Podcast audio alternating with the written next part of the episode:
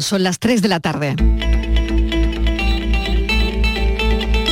La tarde de Canal Sur Radio con Mariló Maldonado.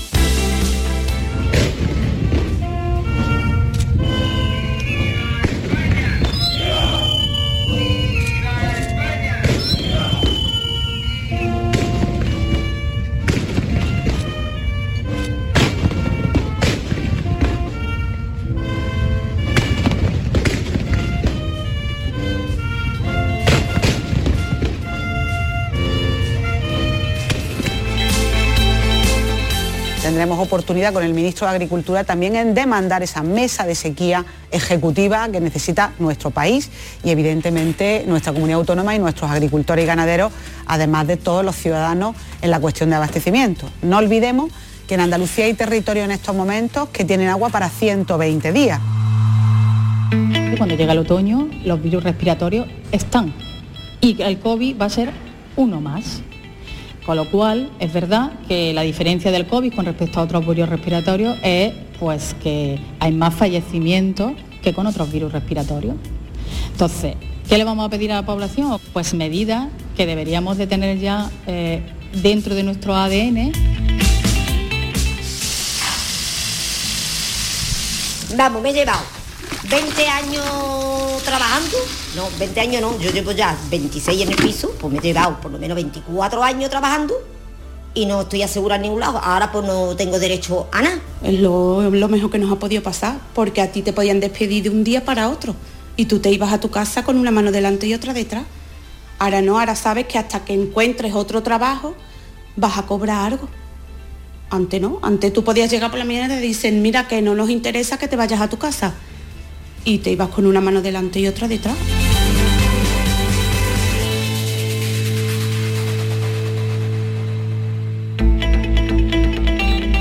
La tarde de Canal Sur Radio con Mariló Maldonado. Parte de los sonidos del día acaban de oír. ¿Qué tal? ¿Cómo están? En nuestra línea de audios los protagonistas de la actualidad. La actualidad hoy pasa por una efeméride importante para Andalucía, tal día como hoy se cambió la forma de ver el mundo el 6 de septiembre, un 6 de septiembre, pero de 1522, Juan Sebastián Elcano completaba la primera vuelta al mundo al llegar al puerto de Sanlúcar de Barrameda, en Cádiz. La nao Victoria, con 18 supervivientes de la expedición Magallanes, terminaba tal día como hoy su recorrido tres años de travesía. Hoy en Sanlúcar, día importante, con los actos del centenario y festejando la efeméride, actos presididos por el rey Felipe VI, por el presidente de la Junta, Juanma Moreno, la primera vuelta al mundo protagonizada por andaluces. La celebración de este quinto centenario va a seguir en los próximos días con un programa de actividades hasta el domingo que va a incluir homenajes, recreaciones, procesiones. Vamos a un punto de directo en la tarde a esta hora para ver cómo ha ido la mañana, mañana de revista naval. Salvador Gutiérrez, directo desde la base de Rota. ¿Qué tal? Bienvenido. ¿Qué tal? Pues mira, estamos a punto de llegar ¿eh? a la base de Rota. Eh, de momento seguimos a bordo del Mar Caribe, el, buque Mar Caribe, que es el buque que nos ha acompañado hasta muy cerquita del Juan Sebastián Elcano. Y la verdad es que ha sido una jornada histórica. ¿eh? Hemos visto al rey vestido con el uniforme de gala de la Armada. Ha presidido una revista naval, mm, hombre, que ha sido muy emotiva porque... La verdad que yo no tenía ni idea de lo que me iba a encontrar. Claro, claro, eh, queremos detalles, Salva, detalles. Efectivamente, la Armada muchas veces no informa hasta el final, ¿verdad? Bueno, pues claro, claro. hemos llegado con este buque Mar Caribe hasta la desembocadura del Guadalquivir y, acompañando siempre al, Juan Sebastián Elcano. Eh, hasta allí no solo se han acercado buques como el Galicia, el Juan Carlos I, el Castilla, además helicópteros de la quinta escuadrilla y varios cazas. Y todos, esto nos ha llamado mucho la atención, saludando al rey con los honores de ordenanza, eh, con el himno nacional en todo momento, saludando también al resto de la comitiva, porque en el buque iba la presidenta del Congreso, la ministra de Defensa, presidenta de la Junta, por supuesto, Juanma Moreno. Hemos visto al alcalde de Sevilla y el de Sanlúcar. Y lo que más me ha llamado a mí personalmente la atención es la cantidad de embarcaciones de recreo que han acompañado esta revista naval y que se han querido sumar y acercarse hasta mm, una zona que es muy concreta, eh, se llama la Boya del Perro y es justo la desembocadura del Guadalquivir. Bueno, pues en esta Boya del Perro dice la historia que desde donde salió Magallanes y Elcano. Allí ha habido un sentido homenaje a aquellos marineros que protagonizaron aquella gesta de la primera vuelta al mundo, con otra vez el himno de España y una corona de flores que se ha lanzado al mar, eh, como te digo, justo en la antigua boya del perro, lugar simbólico marcado como lugar exacto desde donde partió la expedición hace ya 500 años. El tiempo nos ha acompañado, Marilón, bien, ya de calor y precioso, y nosotros estamos ya regresando y mm, Su Majestad sigue hasta Sanlúcar con toda la comitiva donde siguen algunos actos esta tarde. Ujú. Oye, ¿y ¿cuánto tiempo llevas en el barco? Pues mira, eh, nos embarcamos a eso de las nueve y media de la mañana. Sí. Allí estuvimos esperando a que llegara el rey Felipe. Y bueno, hemos echado como hora y media, dos horas hasta llegar al punto exacto. Eh, pero ha sido muy bonito, la verdad, ¿eh? en Qué todo bien. momento. Además, lo hemos tenido en paralelo para que te hagas una idea, eh, lo puedas pintar un poquito gráficamente. En paralelo, este buque Mar Caribe con el buque escuela Juan Sebastián Elcano y hemos estado viendo al rey que incluso nos saludaba desde lejos y hemos intuido que nos decía cómo estáis, ¿no? Porque bueno, sabemos que hemos estado trabajando durillo. Claro, yo, iba a eso, Salva. Si, em, eh, nada, habéis aguantado bien. No, no ha habido nadie que se haya mareado, ¿no? Por ejemplo. No, afortunadamente este Ah, bien, bien. en el que nos encontramos es grande. Es grande y no, y no se hoy. nota, ¿no? Por eso lo decía, porque Sí, había viento, poco. había, o sea, que, que mm, estaba la mar picada, ¿no? Sí, sí Claro. te puedo decir, Mariló, que esas embarcaciones recreativas pequeñitas que Sí. estaban al lado nuestra, para saludar al rey, algunos lo han pasado mal. Hemos visto a las familias Claro. todas, por supuesto, con las banderas de España en Claro, sus claro. barquitos, pero algunos estaban dando unos saltos increíbles. ¿eh? Claro, Ahí, claro, claro. Porque Sí, estos sí, sí. buques, hombre, eh, tú sabes que acercarse a estos buques, pues además de con el mar picado, Ujú. pues es complicado. De hecho, eh, una, una fobia de, de la Armada se ha tenido que acercar a ellos para decirle, por favor, no acercaros tanto, porque Mm. es que mm, no cabía un alfiler. ¿eh? Qué curioso, Nunca qué he curioso, visto de tantos verdad, ¿eh? barquitos pequeños acercándose. Y creo que lo han hecho muy bien porque porque bueno, la Casa Real, el Ministerio de Defensa en este caso, ha permitido que, que la gente, ya sabes, ese cariño que siempre se le profesa al rey en las calles, pues ha sido en el mar, ha sido muy bonito. Qué curioso. Salva, mil gracias. Sabemos que todo continúa esta tarde también, que seguirás con, la- con las crónicas estos días. Así que eh, gracias porque nos has hecho una, una descripción fantástica de lo que se ha vivido esta mañana, Muchas compañero. gracias. Enhorabuena, gracias. Salvador Un Gutiérrez, abrazo, Mariló. llegando a la base de Rota.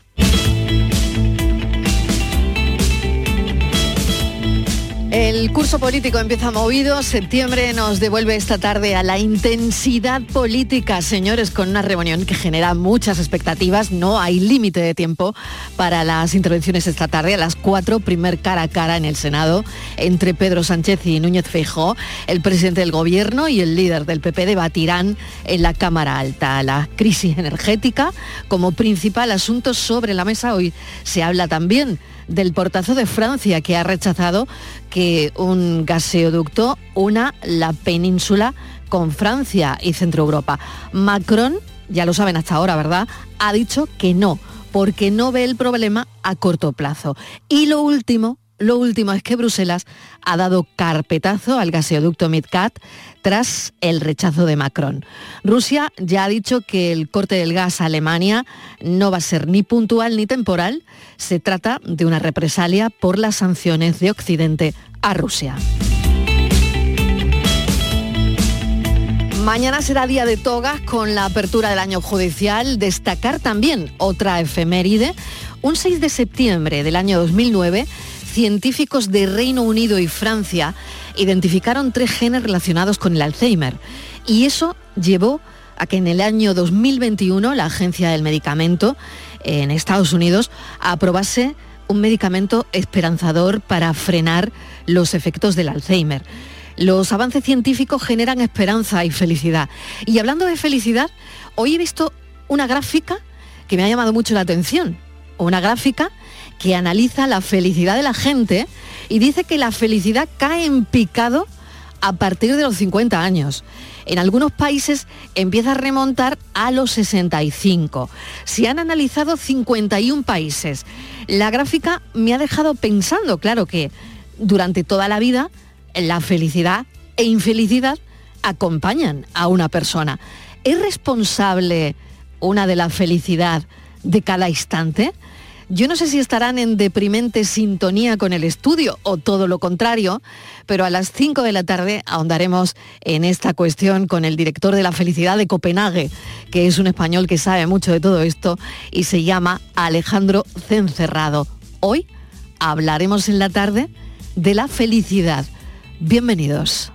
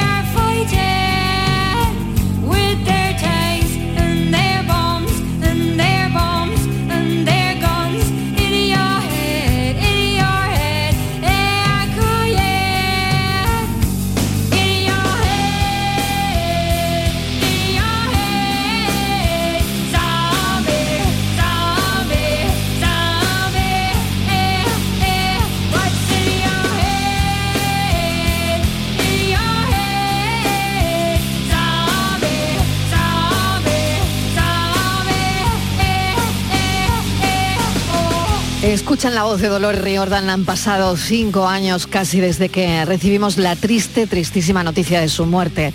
La vocalista de Cranberries fue una de las grandes de la música irlandesa y hoy cumpliría años. Con su banda supo destacar en un mundo masculino, dejándonos algunas de las canciones más representativas de toda una época, como la que están escuchando, usando además su voz como protesta.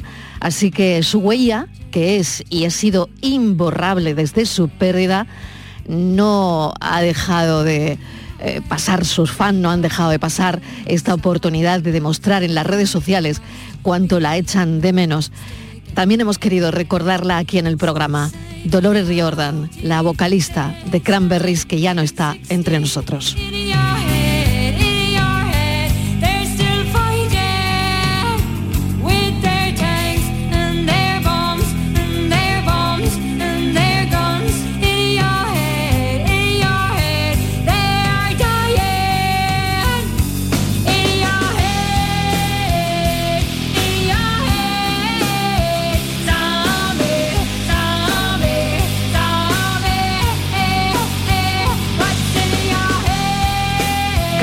Las 3 y cuarto de la tarde repasamos otros asuntos de la actualidad. Mesa de redacción, Estíbaliz Martínez, bienvenida, ¿qué tal? Hola Marilo, ¿qué tal? Muy buenas tardes. Vamos a empezar con una crónica de sucesos. Atropello múltiple en Valdepeñas, en Jaén. Ha sido esta madrugada sobre las 3 menos cuarto de la madrugada. Ahora mismo se busca el conductor de este atropello múltiple. Ha dejado Mariló seis heridos, dos de ellos niños de tan solo dos y tres años. El conductor se dio a la fuga tras el atropello. Según informa el Servicio Unificado de Emergencias 112 de Andalucía, varios avisos de testigos recibidos sobre esa hora, sobre las 3 menos cuarto, alertaban de que un turismo había provocado un atropello múltiple, múltiple en la avenida de Jaén y de que se había dado a la fuga dejando a varias personas heridas. Acto seguido se activó de inmediato a, la Guardia Civil, también al subsector de tráfico, a la policía local y al Centro de Emergencias Sanitarias, al 061. Por el momento, Mariló, no se ha identificado al, conductor del vehículo ni hay detención. Eh, por otra parte, fuentes sanitarias informan que de estas seis personas que han resultado heridas, dos mujeres de 60 y 54 años, un hombre del que no ha trascendido la edad, que fueron evacuados al hospital de Jaén, dos menores, como te decía antes, de 2 y 3 años, que fueron trasladados por familiares al hospital materno infantil, y otra persona de la que se desconocen más datos que fue atendida en el lugar del suceso por el equipo médico. Fuentes del Instituto Armado han explicado que se trabaja para identificar y detener al responsable del suceso, que fíjate, ha tenido lugar, era el último día de la feria y fiestas en honor al Cristo de Chircales. Y por otra parte, cambiamos totalmente de registro porque esta mañana a la redacción nos ha llegado esta noticia que queremos comentar. Se acordarán ustedes de Ismael Beiro. ¿No se acuerdan? Sí, hombre, es aquel joven. Concursante de Gran Hermano. Efectivamente, el primer ganador de Gran Hermano. De esto y que luego ha tenido una trayectoria ¿no? en, medios de comunicación también. Eh, Sí, em, sí, sí, sí, sabemos quién es. Sabemos perfectamente, le ponemos cara. Bueno, pues de esto hace de aquel gran hermano Marilo 22 años. Bueno, pues esta ¿Tanto mañana tiempo? 22 años. ¿Cómo pasa el tiempo, eh? Fíjate. ¿Cómo pasa el tiempo? También es verdad que él ha estado unos años un poco alejado de la luz pública, sí tuvo su momento porque fue muy televisivo, pero popularísimo, ¿no? Hoy ha saltado la noticia, Marilo. Hizo un libro, hizo un libro que eh, se, llamó, se llama La vida es eh, trading, ¿no? Eh, como está probando todo, ¿no? sí, sí, hizo un libro también, como descubrió que es más difícil servir una buena cerveza que invertir en, bolsa. O sea que también ha tocado hizo ese un, palo, libro sobre un asunto de, bolsa, ¿no? Literario. Bueno, pues ahora Marilo, yo creo que era de lo poco ya que le quedaba, ha dicho que va a saltar a la, a la política, que eh, quiere convertirse en el alcalde de Cádiz, que es su ciudad, o por lo menos dice que lo va a ah. intentar. Va a ser eh, en las próximas elecciones municipales, el año que viene, en el 2023, creo que es en mayo aproximadamente. En efectivamente. Y esto lo ha dicho en una entrevista que ha concedido al Independiente y dice que se va a presentar para poder gobernar en el ayuntamiento y suceder al alcalde que conocemos popularmente como Kichi. Dice Ismael, tengo intención de presentarme si movilizo todo lo necesario para cambiar la ciudad. Hace falta el compromiso de muchas personas, pero estoy dispuesto a trabajar desde donde sea para que mi ciudad prospere. Dice que eh, no tiene predilección por ninguna siglas políticas, que aunque se define como de centro liberal, pero independiente, habla muy bien de Juanma Moreno, presidente de la Junta de Andalucía. Dice que él es más partidario de Núñez Feijó, no es tan generoso, cariñoso hablando de Pedro Sánchez. Ismael ahora mismo Mariló en lo que está está manteniendo contactos y reuniones con rostros conocidos de la capital gaditana que dice que no están vinculados a ninguna formación política y con ellos quiere formar una coalición electoral y que estén representados pues todos aquellos actores políticos, locales, movimientos sociales y gaditanos comprometidos y preocupados por Cádiz. Así que ya sabemos eh, en las próximas elecciones municipales en Cádiz que habrá una eh, candidatura que va a encabezar eh, Ismael Beiro. Nos ha sorprendido en la redacción esta mañana y bueno, hemos querido trasladarlo también a los oyentes, también nuestra sorpresa. Bueno, desde los años de la burbuja del 2008, la sensación es que no se vendían ni compraban tantos pisos en nuestro país como ahora. Esa es la sensación que hay en la calle, que tenemos todos. El otro día alguien del sector me dijo, se vende todo. Claro, lo conté en la redacción y pensamos que esto había que preguntárselo a alguien, ¿no? Porque estamos en máximos históricos. ¿Qué está pasando en el mercado inmobiliario? ¿Hay burbuja o no? ¿O es solo furor? ¿O es solo una sensación que tenemos? Desde mayo del año pasado se han comprado más casas que en los últimos 14 años en este país. Y eso, señoras y señores, es un dato. ¿eh? Para los que no estamos familiarizados con estos mercados, ¿lo que está pasando es normal? Bueno, hemos llamado a Borja Mateo, es economista, abogado, escritor, traductor y experto inmobiliario. Señor Mateo, bienvenido. Gracias por atender la llamada de la tarde. Hola, muy buenas tardes y gracias por haberme invitado. Bueno, a ver, ¿esto es normal o no es ni normal?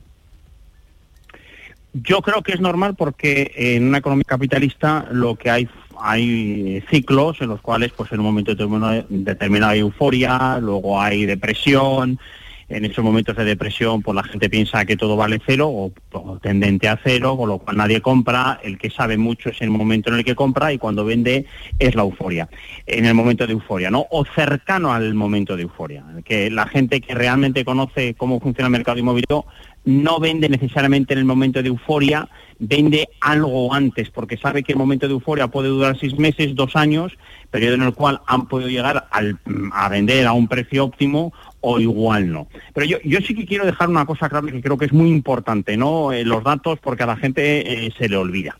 En el periodo de mediados del año 2006, cuando comenzaron a bajar los precios de la vivienda en España, hasta el año 2015, un periodo durante el cual estuvieron bajando los precios, en el mercado de segunda mano entre particulares, mercado de segunda mano entre particulares, muy importante, porque es un mercado en el cual los bancos no financiaban al 100%, en un momento determinado los bancos quieren financiar al 100% con sus propias viviendas, con lo cual permitían una venta de esa vivienda más alta que si usted se lo hubiera comprado un particular, ¿de acuerdo? Entonces, eh, porque a los propios bancos les interesaba venderlo a 100, mientras que si usted si lo hubiera comprado esa misma casa o parecida a un particular no se la financiaban al 100%, con lo cual usted como compradora rebajaba el precio, se lo tenía que rebajar el vendedor porque si no, no lo vendía.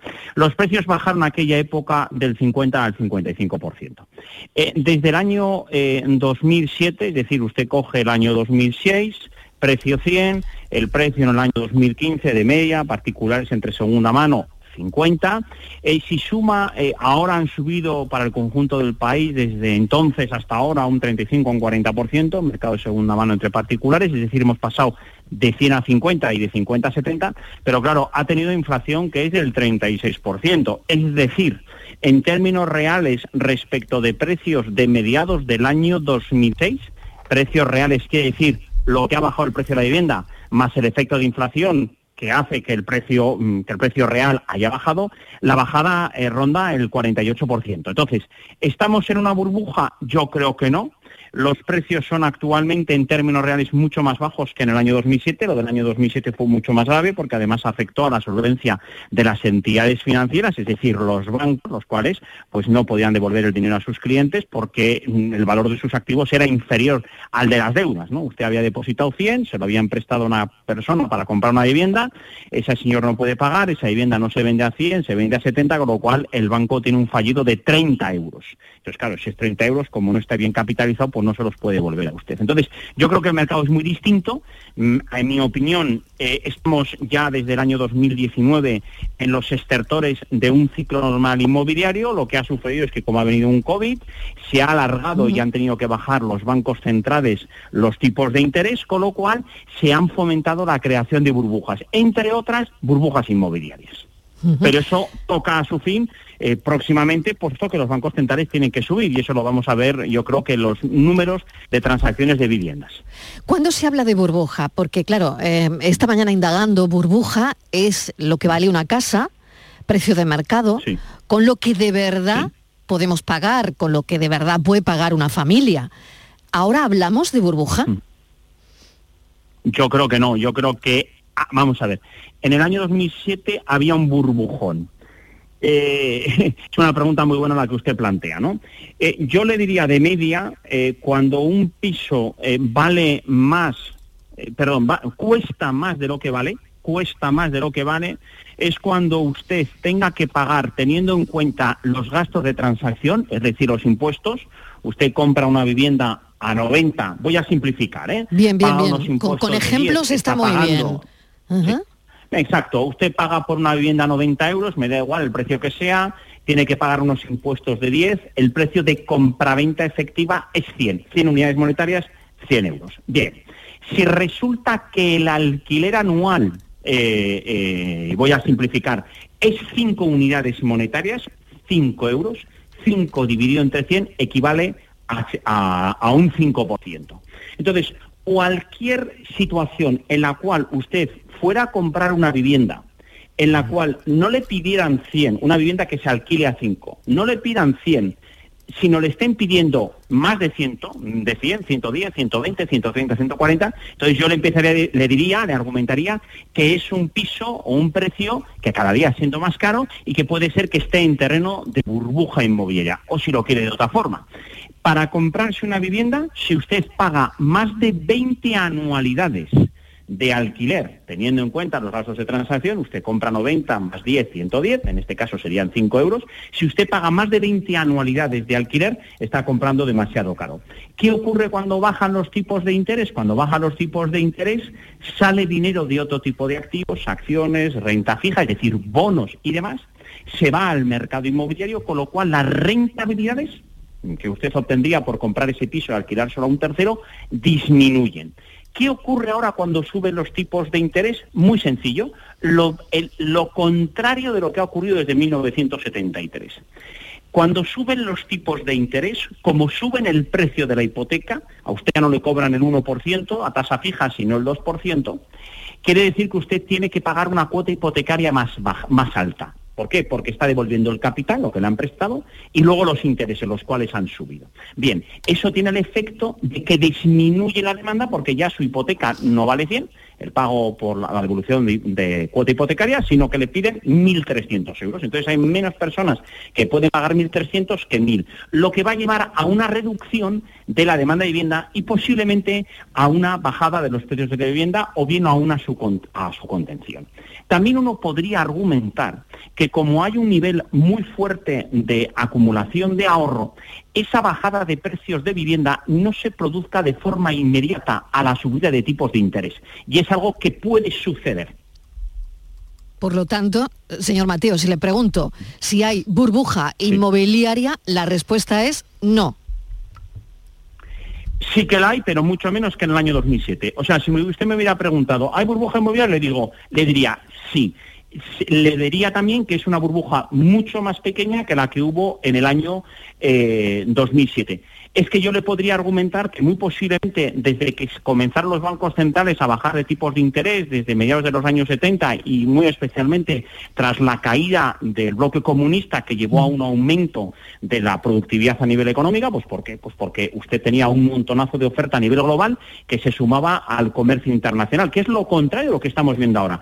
Cuando los rusos dejan de exportar gas o se les pone problemas, eh, sube la inflación. Cuando en el año 90 resultó que al mercado entraron los chinos, entraron los birmanos, entraron los polacos a ofrecer sus productos, lo que usted vio fue un proceso de bajada de tipos de interés. ¿Por qué? Porque había bajado la inflación. Con lo cual, cuando baja la inflación y por tanto los bancos centrales tienden a bajar los tipos de interés, el valor de los activos sube, o si lo quiere de otra forma, el valor del precio de mercado de su vivienda va a subir cuando los tipos de interés bajen. Y ahora usted está viendo el proceso contrario, en el cual los tipos de interés sube primero la inflación, porque hay una parte de la economía que no está entrando, no hay oferta de bienes de procedencia rusa en este caso, con lo cual sube la inflación, los tipos de interés tienen que subir y entonces la valoración de esos activos, en este caso el bien inmobiliario, la casa, el local comercial, lo que sea, pues eh, baja porque hay menos demanda, porque los gastos de financiación, es decir, los intereses que se cobran a un potencial comprador y por tanto la demanda, porque hay menos gente que lo puede demandar, bajan. Borja Mateo, le agradezco enormemente eh, bueno, que nos haya contestado eh, la, pregunta con, este argumento tan interesante. Borja Mateo es economista, abogado, escritor, traductor y experto inmobiliario. Gracias, un saludo. A ustedes y arriba Andalucía.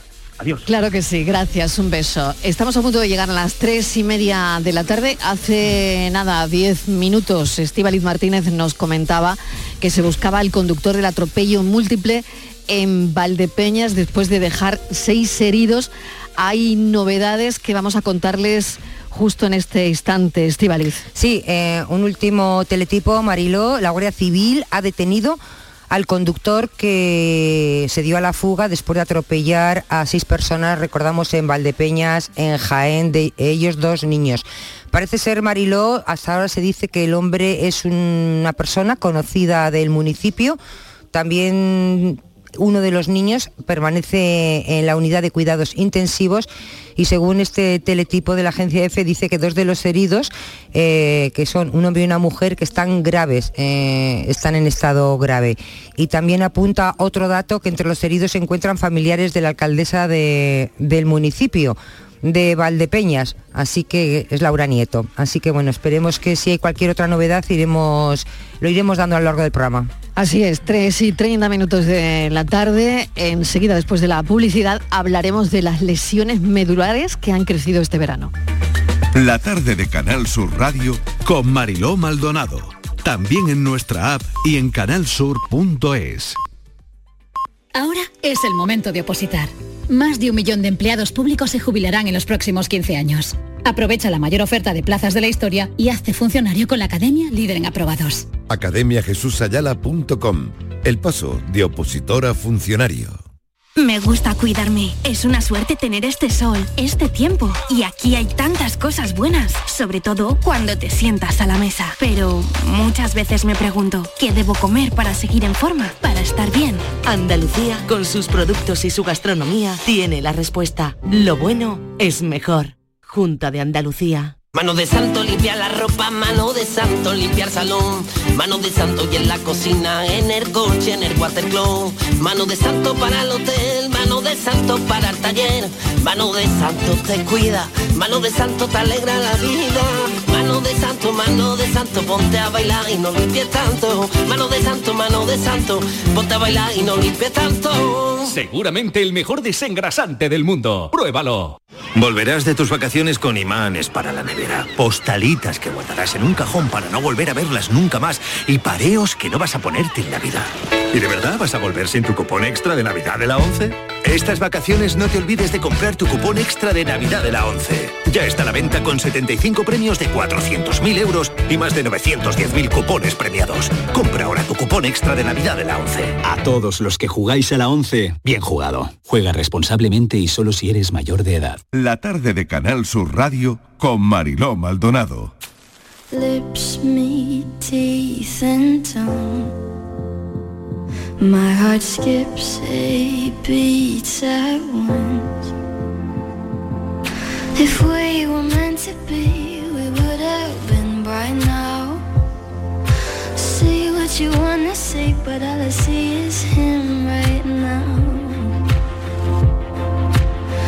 I'll sit and watch your car burn with a fire that just started in. You never came back to ask it out. Go ahead and watch my heart burn with a fire that just started in me. But I'll never let you back to put it out. 3 y 33 de la tarde, las lesiones medulares por zambullirse han crecido en este primer verano de normalidad. Se dan más entre hombres que entre mujeres y los accidentes aumentan, claro está, por la proliferación de actividades al aire libre, Estivaliz. Sí, eh, Marilo, eh, hemos visto este verano que efectivamente actividades al aire libre también hay otras causas, ¿no? pero se están dando mucho más y más, sobre todo en hombres. Fíjate, cada año se producen en España entre 800 y 1000 lesiones medulares. Eh, puede ser por una mala caída, el mar, en la piscina, esto es muy importante porque aquí se producen muchas. Puede también eh, ser por un accidente de, tráfico, pero sí es verdad que un porcentaje muy alto, Mariló, de estas lesiones medulares son causa de las zambullidas, que esto tiene muchísimo riesgo. Eh, pero bueno, por poner un, un, apunte positivo, las noticias para abordar ese tipo de lesiones vamos a recordar que son esperanzadoras. Nos acordamos ¿no? que hace unos meses se conocía que tres personas habían quedado eh, parapléjicas y estas tres personas lograban ponerse en pie y caminar con una técnica que había sido desarrollada por un equipo de investigadores suizos como forma parte ¿no? de un ensayo clínico que aún está en curso pero que esto ha causado eh, mucha expectación. De todas formas, esto no quita para que seamos prudentes y que sobre todo esas zambullidas en las piscinas y, sobre todo en el mar seamos prudentes porque entre 800 y 1000 lesiones medulares al año es una cifra muy alta. Y las edades, entre 15 y 25 años. Andrés Muñoz es neurocirujano del Centro de Neurología Avanzada. Doctor Muñoz, gracias por atendernos. Eh, fíjese eh, cómo, cómo han crecido los datos ¿no? con este primer verano de normalidad. Hola, ¿qué tal? Buenas tardes, Mariló. Eh, sí, eh, bueno, se ve cada año. Evidentemente ahora, después de la vuelta a la normalidad, como se suele decir, pues se vuelve a retomar eh, esta vieja epidemia que existía antes de, la pandemia del COVID, que son las lesiones medulares que vemos cada verano en, los servicios sanitarios, ¿no? Pacientes que vienen pues después de una zambullida eh, imprudente muchas veces, en aguas poco profundas, eh, o incluso en la piscina y mm, que por desgracia cuando vienen eh, muchos de ellos vienen ya con una lesión medular completa. Claro, doctor Muñoz, me imagino que el manejo del paciente, ¿no? A la hora eh, eh, pues de trasladarlo al hospital, este tipo de, de cosas probablemente también sea vital, ¿no? Es fundamental, eh, es fundamental porque muchas lesiones empeoran durante el traslado. Uh Se cuenta que en una columna inestable, con una decisión traumática, una fractura vertebral, eh, con una médula comprometida, que a lo mejor no está lesionada de forma completa en el momento del impacto, eh, es posible que se lesione durante el traslado. Por tanto, en este tipo de casos lo mejor es eh, inmovilizar al paciente en el, en, el, en el sitio donde ocurre el accidente, pero no manipularlo, esperar que lleguen los servicios de emergencia, que son los encargados de, eh, del transporte y de ya inmovilizar con una ortesis el cuello para evitar que se lesione eh, ya de forma irreversible si este no lo está en el, en el momento del propio accidente. ¿Y se puede, doctor Muñoz, revertir una lesión de, de este tipo de alguna manera? Si la lesión medular es completa, que por desgracia cuando aparecen eh, mm, por este tipo de mecanismos, como son las zambullidas, eh, la mayoría aparecen ya con la lesión completa de inicio, es decir, eh, es, es, la lesión más frecuente que se ve, que aunque parezca terrible, es decir, es, es, una lesión irreversible ya desde el mismo momento que se produce el accidente. Esos casos son eh, casos dramáticos y no no no hay sí, solución. Sí. Claro, que duro, este que duro, doctor, debe ser decirle a un paciente que usted ya cuando cuando me imagino que ve su TAC y ya sabe que que no tiene nada que hacer, ¿no? Que, que, que, bueno, que la parálisis está ahí o incluso me imagino que en algunos casos la tetraplegia, ¿no?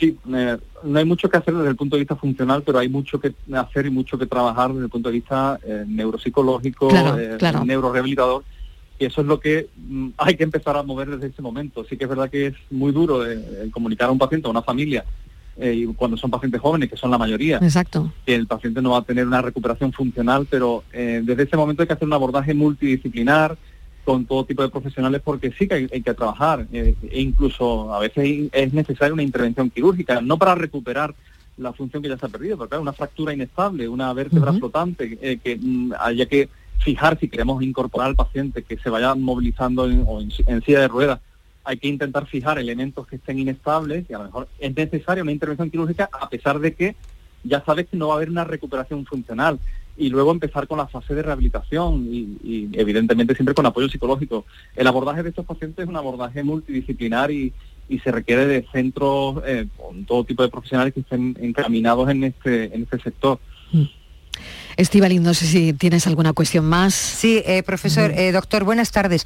Yo le quería preguntar sí, por esta noticia que comentábamos de hace unos meses de los investigadores suizos que les vimos a, a esas tres personas que tenían, habían quedado parapléjicas, cómo se movían, ¿no? cómo se podían poner en pie y caminar con una técnica que habían desarrollado. Parece que es un ensayo clínico que está en curso pero no sé si esto para ustedes eh, se abre una, una, vía de, de, expectación, de investigación o para las propias personas que ahora mismo pues están parapléjicas. Mire, hay muchos estudios en marcha, hay muchos ensayos, muchas técnicas con terapia de células madres, con todo tipo de, de in, injertos eh, eh, hechos a base de bueno experimentación en laboratorio y luego trasladarlo a, al ser humano. Hay muchos ensayos en marcha, aquí en España hay, hay varios. Eh, es verdad que no, no todas las lesiones medulares son iguales.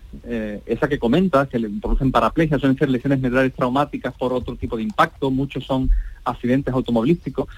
En el caso de la zambullida, que es lo que estábamos hablando, suelen ser lesiones medulares altas, suelen ser cervicales.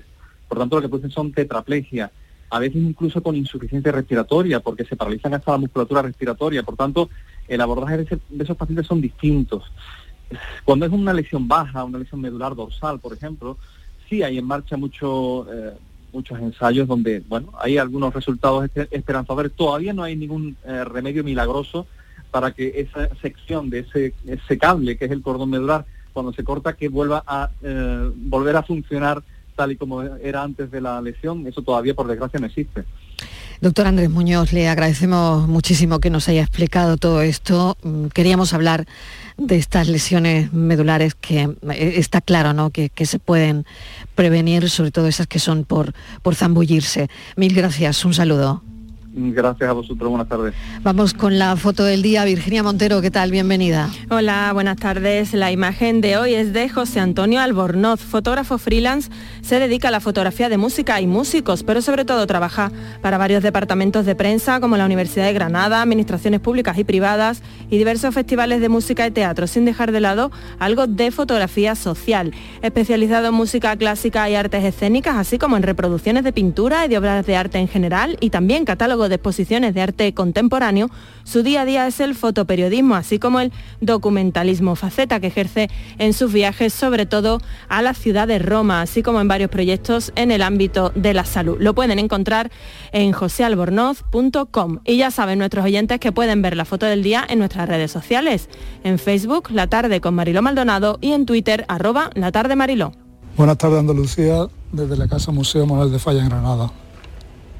La foto que quería comentar hoy es una fotografía que tomé hace unos meses en Roma, caminando por el gueto judío, buscando el, lugar donde, donde dejaron abandonado el cadáver de Aldo Moro, primer ministro asesinado. Eh, un lugar bastante simbólico, no elegido al azar. Pues está a medio camino entre la sede de democracia cristiana y el Partido Comunista, y en la época, el año 78. Eh, a girar la esquina encontré esta imagen que es un montón de, periódicos, quizás algunos de la época, amontonados, abandonados, húmedos, algún libro sumaba, tapado por un cartón y me pareció muy curioso, me pareció también otro símbolo, me parecía un, cadáver allí abandonado, otro cadáver.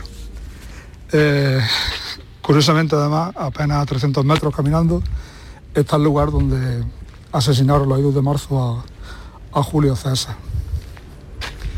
En fin, el poder de la fotografía, la vida rima. El poder de la fotografía, fotoperiodistas que buscan su imagen del día en la tarde. La tarde de Canal Sur Radio con Mariló Maldonado. También en nuestra app y en canalsur.es. Canal Sur Sevilla, la radio de Andalucía. Queremos seguir dándole alas a tu negocio. Por eso, en Caja Rural del Sur trabajamos día a día para que tu negocio no tenga fronteras. Ponemos a tu disposición expertos en negocio internacional que te darán respuesta inmediata, siempre que lo necesites. Caja Rural del Sur. Formamos parte de ti. Te cambiamos el calor por color y el asfalto por el agua tropical. Rodéate de peces y corales en una experiencia 360 grados bajo el mar. Tropicales Acuario de Sevilla. Atención Sevilla, llega la exposición más vista del mundo. Bodies, extraordinaria, alucinante, educativa, cuerpos humanos reales. Instalada en el Centro Comercial Plaza de Armas del 10 de septiembre al 16 de octubre. Venta de entradas en taquilla, exposición y en bodies.es. Descubre la máquina más perfecta jamás creada. Bodies. ¿Todavía piensas que la FP es para torpes? ¡Espabila, cateto! El mundo es de la FP y la FP es MEDAC. En Canal Sur Radio te esperamos por la noche. En la noche de Canal Sur Radio con Rafa Cremades. Con las mejores sorpresas, la música, diversión y todo lo que ya sabes que tiene este gran club convertido en un programa de radio. La noche de Canal Sur Radio con Rafa Cremades. De lunes a jueves, pasada la medianoche. Quédate en Canal Sur Radio, la radio de Andalucía. La tarde de Canal Sur Radio con Mariló Maldonado. Estos son nuestros teléfonos 95 1039 105 y 95 1039 16. De los abogados que tenemos a esta hora, uno muy querido por los consumidores y, y también, como no, por el equipo de este programa es José Carlos Cutiño, delegado de la OCU en Andalucía. José Carlos, ¿qué tal? ¿Cómo ha ido el verano? Bienvenido. Hola, buenas tardes, yo también os quiero. Ea, ea. Muy bien, ya, ya, estamos de vuelta. Parece que, que, fue ayer cuando nos despedíamos, pero ya estamos aquí otra vez al pie del cañón, de un cañón complicado, ¿eh? Que, sí, que, sí. que parece que nos plantean con este otoño caliente. Totalmente, totalmente. Más que nunca, y yo lo decía ayer en el arranque del programa, José Carlos, hay que defender nuestros derechos, ¿no? Y bueno, seguimos cogiendo el ritmo. Andalucía pregunta. Lo primero, recordar los teléfonos y también recordar eh, que pueden mandar un audio de voz al 670 94 30 15, 670 94 30 15, 670 940 200, 670 940 200, nuestras líneas pues para los oyentes para que pueda mandar WhatsApp o que, bueno, le pueda mandar un mensaje de audio a José Carlos Cutiño. Virginia, nos ocupamos, número uno, de la Vamos. vuelta al cole y número dos, de otro asunto que también me interesa mucho comentar, eh, porque claro, en muchos hogares andaluces ahora mismo se habla de, bueno, de la cuesta de septiembre, ¿no? Ujú, Así es, bueno, Marilo, dadas las fechas, y ya iba tocando, ya iba tocando, tocando, llega septiembre y hablamos de, de vuelta al cole, que es un tema que está muy presente, muy presente en muchos hogares andaluces porque supone compras, planificación, organización, y después de unos meses en los que la inflación está haciendo de las suyas y las sigue haciendo, pues como cada año la Organización de Consumidores y Usuarios ha hecho su encuesta anual y revela que en el curso 2022-2023, que estamos a punto de empezar, las familias van a, a gastar de media en Andalucía unos 1.776 euros por hijo aproximadamente. La cifra es más elevada que otros años, José Carlos. La inflación, José Carlos.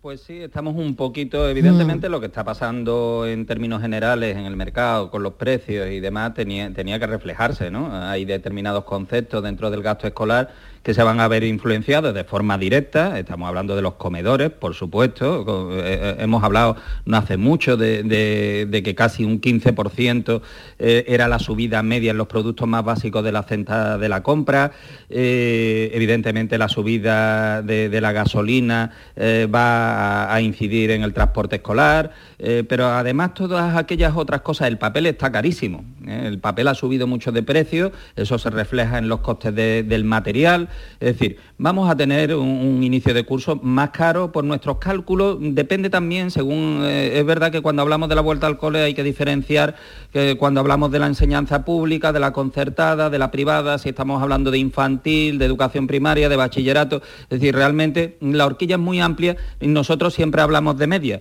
pero sí es cierto que tanto en la concertada como en la privada, la subida de coste parece que va a estar en torno al 10%, ¿eh? equiparándose a lo que puede ser el incremento del IPC, mientras que en la pública parece que la, la subida se va a contener, va a estar entre un 3 y un 4%. Es verdad que la pública también se ve muy favorecida en esa encuesta que nosotros hacemos en aquellas comunidades que tienen programas de, de- de libros gratuitos, ¿no? Es el caso eh, nuestro porque esto supone prácticamente un ahorro mínimo de unos 150 a 160 euros por niño. ha subido el papel, ¿eh? Ha subido el papel también. Ha subido muchísimo el papel.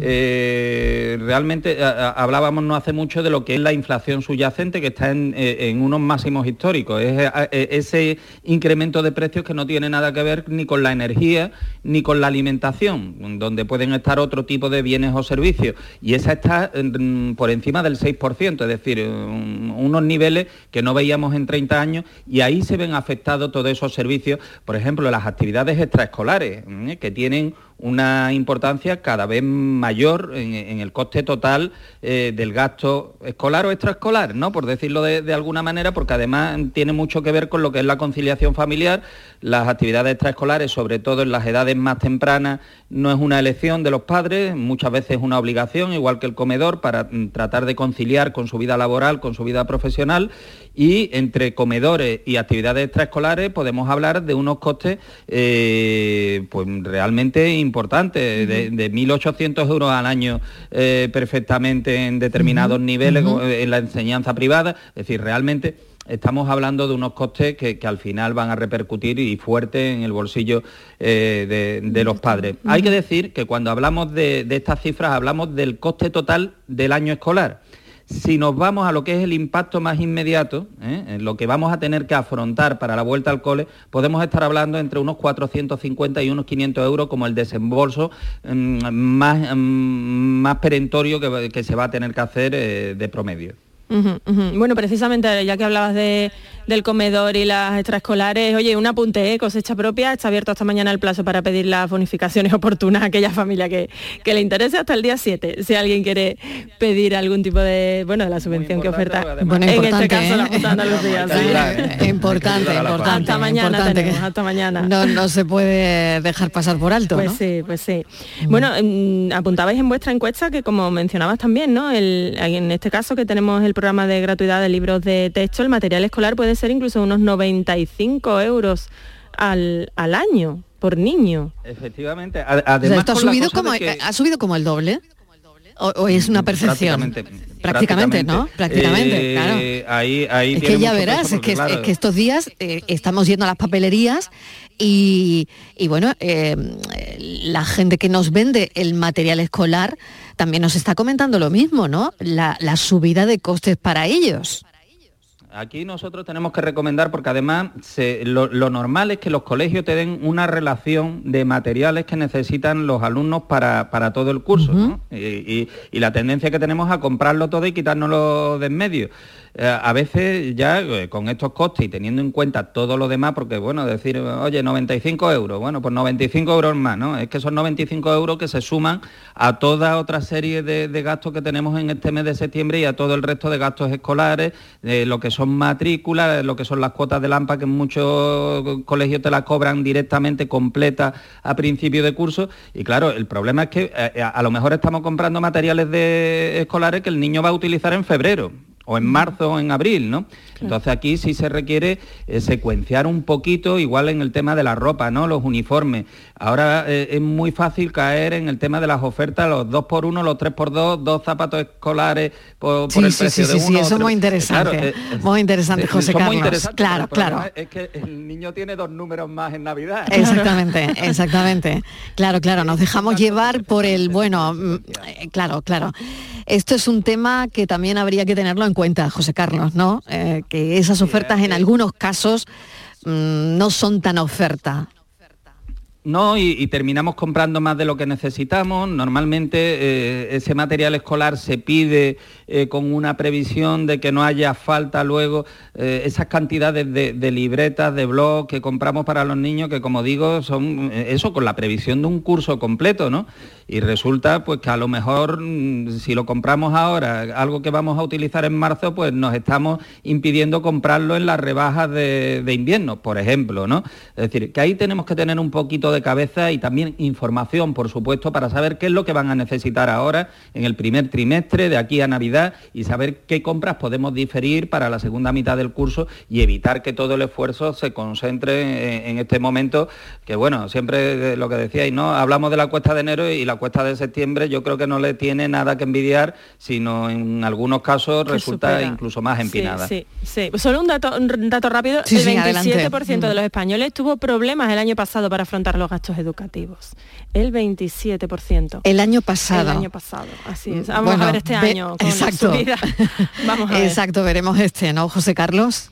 Sí, porque además eh, no hace mucho publicábamos nosotros unos índices de solvencia familiar, de capacidad familiar para afrontar los gastos y prácticamente un tercio de las familias nos decían que no tenían margen ninguno de ahorro, es decir, viven al día. En el momento en que eh, se incorporan gastos extraordinarios como pueden ser estos, ¿eh? ya nos, eh, nos, hemos olvidado de la paga extra de julio, aquí ya no queda nada y encima nos hemos pulido lo que teníamos y lo que no teníamos en, en, vacaciones porque también hay que disfrutar un poquito de la vida, pues resulta que nos encontramos con esto y no llegamos. Entonces vienen problemas, y también lo hemos comentado, de sobreendeudamiento, de tirar de la tarjeta revolving con unos intereses tipo bola de nieve que, de los que luego es muy difícil librarse, o tirar, aún peor, de determinados créditos rápidos con unos TAEs del 3.000% que terminan convirtiéndose en, una losa añadida para la economía familiar de la que luego es muy difícil recuperarse. Por lo tanto, en estos casos, mm, eh, nosotros siempre recomendamos el inventario, ver lo que tenemos, lo que realmente no, mm, podemos reutilizar, lo que podemos pasar de un hermano a otro, si podemos obtener préstamos a través de las AMPA, intercambio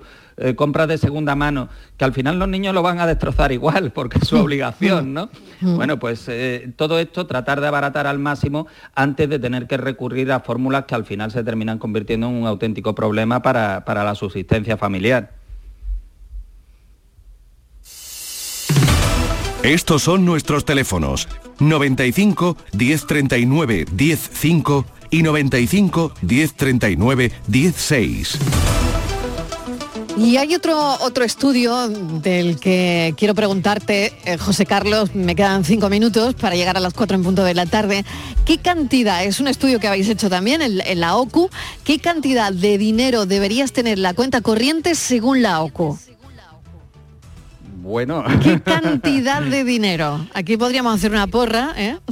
Pues, eh, eh, para esto, ver como todo Claro. cada uno pues eh, de, de alguna manera se ajusta a sus previsiones de gasto Sí.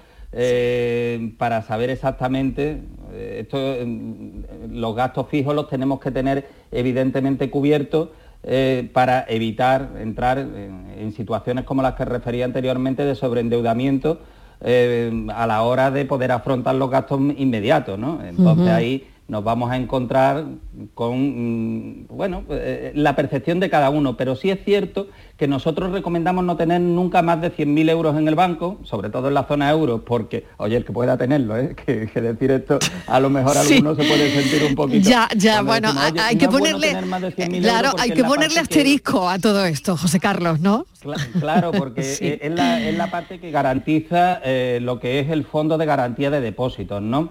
Eh, es importante además que tengamos, teniendo en cuenta que además prácticamente no existen productos bancarios eh, que a día de hoy sean realmente rentables. Nosotros lo que recomendamos es tener un ahorro equivalente al sueldo de tres meses de su salario. Eso es, Eh, eso es. Es un poco la previsión, pero luego es verdad que hay que tener... Eso es lo que dice la OCU, ¿no? A corto y a largo plazo. Tener, Esa- esa es la tener tres meses. Oye, oye, que eso sea, digamos, la, la base para no tener que mm, endeudarnos en un momento dado ante una necesidad extraordinaria que se pueda plantear por muy eh, previsores que podamos ser. Entonces, bueno, ese, e- eso es lo que nos puede evitar el quedarnos en números rojos y que se produzca eso, ese efecto de bola de nieve que yo comentaba antes y que te empiecen a cobrar comisiones de descubierto, intereses de demora, que te encuentres eh, con, con problemas a la hora eh, de relacionarte con la propia entidad, porque ya sabemos que los bancos a- le dan dinero a quien no lo necesita. En el momento en que tú empiezas a necesitar dinero, empiezas a tener ciertos problemas de, de financiación. Si tienes más, bueno, pues entonces ya hay que plantearse eh, alternativas para sacarle mayor rentabilidad a, a ese dinero. Es decir, si tenemos unas cantidades que nosotros entendemos que podemos prescindir de ella por un periodo mínimo de 12 meses, pues podemos invertir ya en depósitos a un plazo de un año, siempre teniendo en cuenta que puedan tener cancelación anticipada, posibilidad de cancelación por si necesitamos liquidez. Y para ahorros a largo plazo, eh, nosotros lo, que recomendamos es utilizar estos productos de- con algo más de rentabilidad para ese dinero que estimamos que no vamos a necesitar en un plazo de entre 5 y 10 años. ¿eh? Ese es un poco... Como, eh, como dinero a plazo consejo. fijo. Bueno, ya, ya en plazo fijo... mm, eh, Esto ya es muy antiguo, ¿no? es Esto ya es muy antiguo. Pero sí es Esto ya- que el plazo fijo sí está garantizado, ¿eh? Claro. hasta esos 100.000 euros de los que hablábamos. Claro. Eh, mm, que bueno, mm, oye, mm, se han visto quiebras de entidades financieras, ¿no? Y, también hay que tenerlo todo previsto, sobre todo cuando hacemos eh, este tipo de inversiones que son a, a- a un plazo medio largo que no sabemos qué es lo que puede pasar. Y sobre todo también planteamos, bueno, pues diversificarlo si tenemos cantidades incluso superiores, que ya me parece un poquito obsceno, oye, pero está muy bien, pues repartirlo entre distintas entidades, ¿no? De forma que el Claro. fondo de garantía siempre nos cubra por lo menos los 100.000 euros por cuenta, aunque esto ya pues, para algunos va a requerir que tengamos mucha suerte con las quinielas, con la... Ya, ya, ya, yo, yo eh, lo veo, lo veo claro y lo veo difícil también, ¿no? Sí. Tener, Bueno, te- tener tres mensualidades, el dinero que deberíamos tener en el banco, en la cuenta corriente, para estar tranquilos, se supone que deberían ser tres mensualidades consecutivas. Eso, eh, básicamente para... Vamos, ante una- septiembre, octubre y noviembre. no me lo creo, vamos.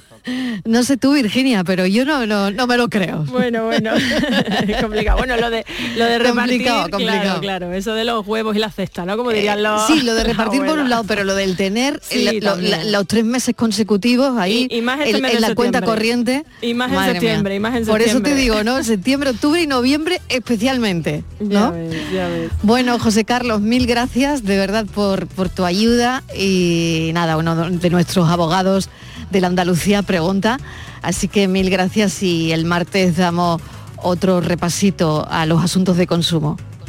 Gracias a vosotras, un placer. Mil gracias, siempre. Virginia Montero. Hasta ahora. Adiós.